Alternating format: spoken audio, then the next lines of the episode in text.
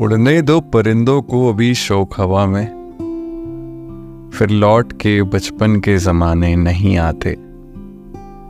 Well hello there hi my name is Akash and welcome to this podcast सबसे पहले इतनी देर से आने के लिए ढेर सारी माफ़ी। ये है पॉडकास्ट रात का रेडियो जहाँ हम अपने मन की गहराइयों में झांकते हैं। और ज़िंदगी की खूबसूरती को गले लगाते हैं। आज रात का एपिसोड समय में वापस जाने का एक सफ़र है। एक बार फिर से बेवकूफ़ बनने और हैरत भरी निगाह पाने की एक खोज है। एक ऐसा एहसास जिसे हम सभी ने बचपन में कभी ना कभी ज़रूर महसूस किया है। वैसे बचपन के दिन कितने सुहाने होते हैं, ये बात हमें हमेशा बड़े होकर मालूम पड़ती है।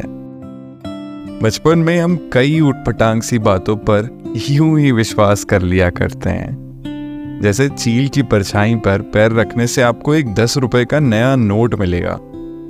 वैसे, ऐसा मैंने कई बार किया, पर पैर रखने की टाइमिंग आज तक मैच नहीं हो पाई। एक किस्सा बताता हूँ। जब मैं छोटा था तो सावन के आते ही कुछ बच्चे मेंढकों की शादी कराते थे। इस उम्मीद में कि उस साल अच्छी बारिश हो, और संयोग से उस साल बहुत अच्छी बारिश भी होती थी। अब ये बच्चों का विश्वास था या सच में ऐसा होता था, मुझे नहीं मालूम। पर उस समय सब कुछ इतना ही सरल था। किताबों से निकलकर तितलियाँ, गजलें सुनाया करती थीं। और जब भी मम्मी स्कूल के लिए टिफ़िन दिया करती थी तो ये देखकर मेरा बस्ता मुस्कुरा जाता था। अगर आप ध्यान दें तो हमारी सबसे गहरी यादें भी बचपन की ही होती हैं। ऐसे ही मेरी एक याद बरसात के मौसम की है। मुझे यकीन है, आपने भी इसे कभी ना कभी ज़रूर जिया होगा। तो बात है साल 2004-5 की।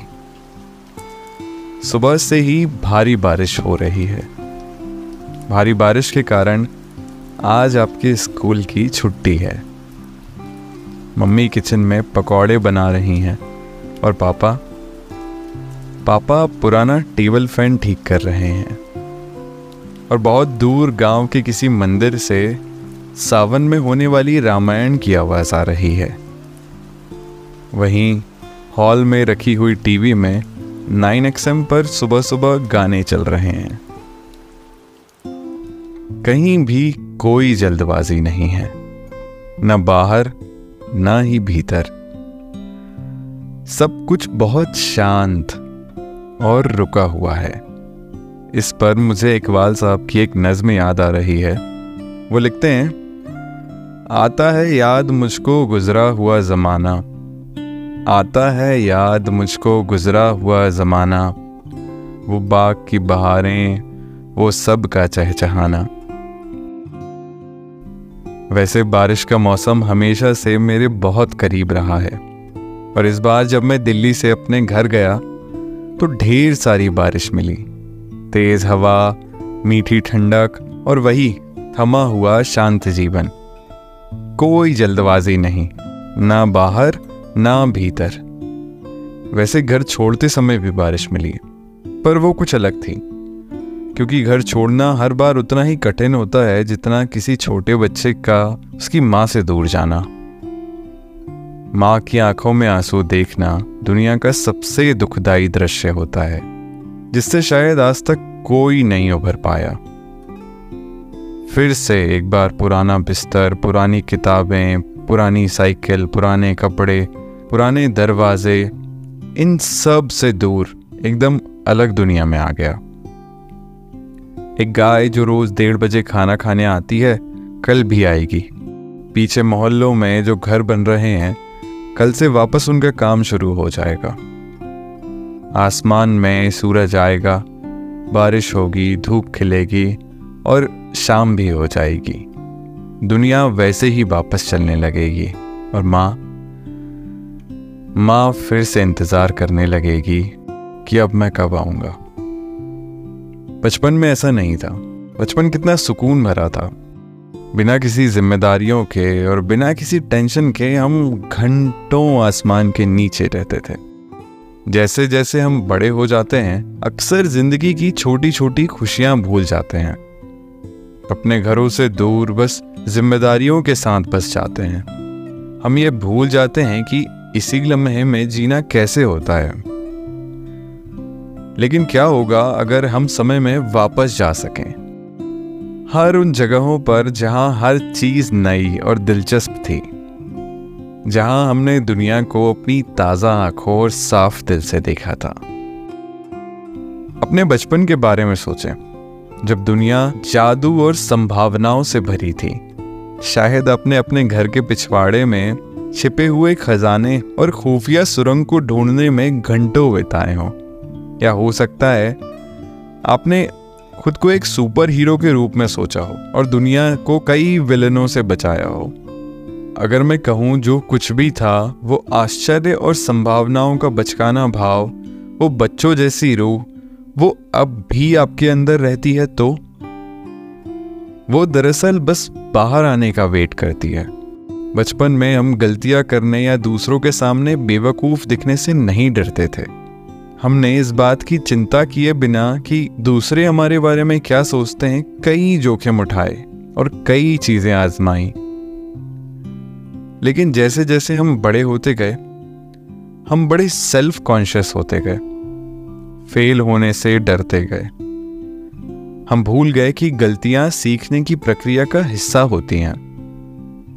और हाँ जानकर बच्चे बनना या जानकर बेवकूफ़ बनने का मतलब ज्ञान छोड़ना नहीं है, या ज्ञान को नकारना बिल्कुल नहीं है, बल्कि बच्चों जैसी क्यूरियोसिटी को गले लगाना है। अब आप सोच रहे होंगे कि आखिर कैसे बचपन में वापस जा पाए? कैसे टाइम ट्रैवल करें? तो हम सबकी लाइफ में एक टाइम मशीन होती है, जो एक मेटाफोरिकल पोर्टल से हमें हमारे प्योरेस्ट और इनोसेंट सेल्फ तक लेके जाती है। एकदम डोरीमोन के एनीवेयर डोर की तरह। ये टाइम मशीन सबके लिए अलग अलग हो सकती है। किसी के लिए ये कोई जगह, कोई खुशबू, कोई गाना या कोई मेमोरी जिसके आते ही आप समय में पीछे चले जाएँ। बहुत बार हमारे साथ ऐसा होता है कि कभी अचानक से एक जानी पहचानी सी खुशबू या स्वाद हमें आता है, जो गले में लगते ही हमारे मन को कहीं खींच ले जाता है। हमें कुछ सेकंड के लिए लगता है, अरे, ये मेरे साथ कुछ अजीब सा हुआ। या शायद मैंने पहले ऐसा कुछ खाया है, या ये मेमोरी अचानक से दिमाग में दिखी। ये दरअसल वही टाइम मशीन होती है। मैं अगर अपनी बताऊँ तो मेरे लिए आसमान दरअसल एक टाइम मशीन की तरह है, जो मुझे अपने बचपन के उन लम्हों में वापस ले जाता है, जहाँ मैंने खुशी और आश्चर्य अनुभव किया था। हम हमेशा सोचने के लिए आसमान की तरफ़ देखते हैं। अगर आपको यकीन ना आ रहा हो तो एक बार सोचकर देखिए। खुद ब खुद आपकी आँखें ऊपर हो जाएँगी। मैं जब भी आसमान को देखता हूँ तो ऐसा लगता है कि कोई बंधन नहीं है। अनंत संभावनाएँ हैं। और ज़िंदगी ज़िंदगी कितनी खूबसूरत और बड़ी है। और देखा जाए तो दरअसल ज़िंदगी ज़मीन से कहीं ज़्यादा ऊपर आसमान में है। उन गोल बादलों के पीछे ना जाने कितनी कहानियाँ छिपी हुई हैं। और जब भी मैं उन कहानियों की ओर देखता हूँ, कुछ शब्द नीचे मेरी डायरी में गिर जाते हैं।